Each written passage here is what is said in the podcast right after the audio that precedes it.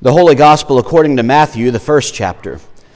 Now, the birth of Jesus the Messiah took place in this way. When his mother Mary had been engaged to Joseph, but before they lived together, she was found to be with child from the Holy Spirit. Her husband Joseph, being a righteous man and unwilling to expose her to public disgrace, planned to dismiss her quietly. But just when he had resolved to do this, an angel of the Lord appeared to him in a dream and said, Joseph, son of David, do not be afraid to take Mary as your wife, for the child conceived in her is from the Holy Spirit, and she will bear a son, and you are to name him Jesus, for he will save his people from their sins. All this took place to fulfill what had been spoken by the Lord through the prophet Look, the virgin shall conceive and bear a son, and they shall name him Emmanuel, which means God is with us. When Joseph awoke from sleep, he did as the angel of the Lord commanded him.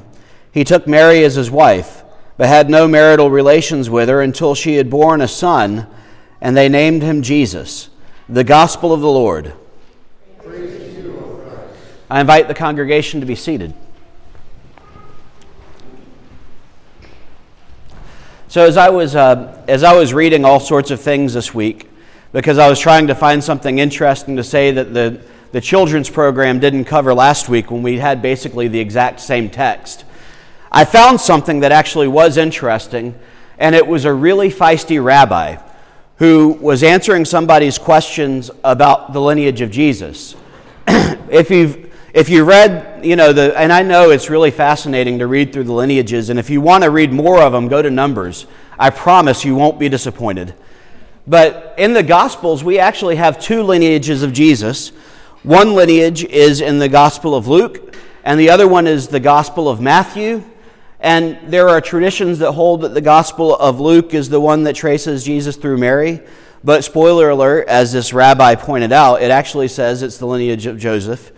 But and the Gospel of Matthew talks about the lineage of Jesus through Joseph, which the rabbi points out, and it's really funny because if you if you read sarcastic scholars, which are, are my favorite ones to read and the only ones I have a lot of patience for anymore, then it's really interesting to see them both be bitterly insulting to the person who's asking the question while giving a response that's really, you know, scholarly and good and, and as far as their point of view is concerned, correct. And he says the problem with the lineages of Jesus in both of these gospels is that they, they trace the lineage through Joseph, to whom Jesus has no relation. And isn't that kind of the problem that, that we face so often when we, when we think about how this family worked and when we talk about what family looks like? Is I think one of the things that we do in our culture because it makes life a lot simpler and it puts a neat little bow on life that almost is never actually present in living it is we, we think of a family in a really specific, small way. You know, we think a lot of times we think two parents, we think children, we think extended family, and that's the end of it, right? But we see throughout the, the Bible this really different idea of what it means to become family. One of the things that's so interesting in the Gospel of Luke's genealogy of Jesus is that it traces all the way back and it says Father, Father, and finally Adam, Son of God. Isn't that an interesting way to think about Adam that Luke gives us? Adam, son of God. And, and it kind of gets at the problem this rabbi was talking about in some ways in a really interesting way, saying that, you know, the Messiah is promised to be of the line of David, and yet Jesus can't be of the line of David because that line is traced through the Father. And Jesus isn't related to Joseph, right? And so there's no way to trace his lineage through the Father. And yet we have this line Adam, son of God.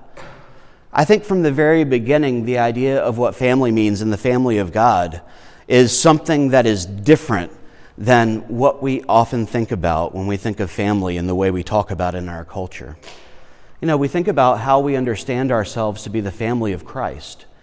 There, there are ways in which some of us, I, like I was born into a family where my father had attended a Lutheran church when he was young, and mom and dad weren't mom grew up Baptist, and so she was probably much more religious than my dad, maybe still might be to this day. But, you know, we went to a Lutheran church because it was the only one she could convince dad to go to. And so I, I didn't come from, you know, a, a family that was deeply involved in church early, but I was baptized into this church family. I was baptized into a family that welcomed my parents. I was baptized into a family that made space for them. I was baptized into a family that taught me about faith, that taught me about God, that taught me the Lord's Prayer, and all those things that we promise to do for people when they're baptized here in this congregation. I was, I was baptized into a family that when we, when we moved from Florida, where my family is, to South Carolina, where only my parents and my brother, and by coincidence, my aunt were my family. I didn't have aunts and uncles and grandparents around me, but my church family became my aunts and my uncles and my grandparents. My, my church family became the family that adopted me and raised me in a way extended families have for generations and thousands of years as human beings. And, and so we hear Adam, son of God. And from the very start, then, that means the, the story of God creating the heavens and the earth, of God creating human beings, is a story of family not necessarily by birth. Because remember what John the Baptist said sarcastically to the people who were saying, We have Abraham as our ancestors. God could raise up from these stones ancestors, or, you know, descendants to Abraham. We have the, the story of the family of God, the family that counts as being one of adoption. And this story of, the, of us being those adopted children of God, some through creation, some through covenant, some through theology, is a story that is so very powerful. Some of my favorite grandparents in my life have not only been my church family, but my wife's step family who kind of adopted her. They, they were the ones who cared so deeply about her that she goes home and she feels like she's at home. And the reason that becomes so important is all of a sudden when I met her, when I was still him to her mother, you know, I, their, that family was so kind to me and welcomed me in with open arms. And made me feel like I was a part of their family. This, this idea of adoption and the family we choose becomes so important in our culture, especially when all of us are scattered to the winds from our families of birth. You know, there, there, are, there are people who live here who, you know, live near where they were born, but there's so many of us who are transplants who are far away from our family.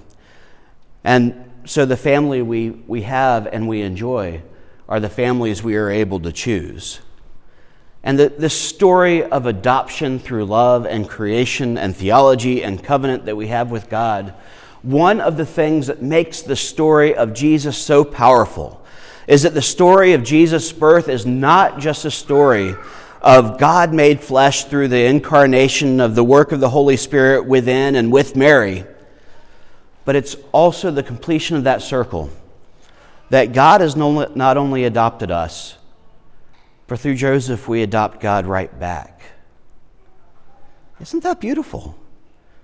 That, that this is a story where Joseph, who might be of the line of David, but doesn't have any, any children of his own to continue that line, is able to adopt into that line the one who has been promised and, and in some ways, theologically and legally for the rabbi, it makes some really good questions and good problems and good, prom- you know, and, and good things to argue about because according to Jewish tradition, you know, he's not wrong. But it sure does make an awful lot of sense when you look at the way we see family through, the, through God throughout the witness of Scripture. And uh, I lift that up as sort of a, a short homily today because I, I think it's such an important idea in our culture right now. When we spend so much time figuring out who's in and who's out, and who's good and who's bad, and who's right and who's wrong, and who's worthwhile and who's not worthwhile, and all the rest of it, we're all part through the waters of baptism of a family into none of us into which none of us were born, but all of us have been reborn adopted children into a family where water is thicker than blood, adopted children into a family that calls us to a place where finally we belong. that might be extra important for those of us in families where sometimes we feel like we don't have a place. A family where finally someone looks at us and sees us and says to us, I see who you are and I love you. Welcome home. How this week, as you encounter the people in your life who may be in your family, maybe in your chosen family, maybe just people you run into, how will you be able to say to them through this love that God has for us, I see you and I love you. Welcome home. Amen.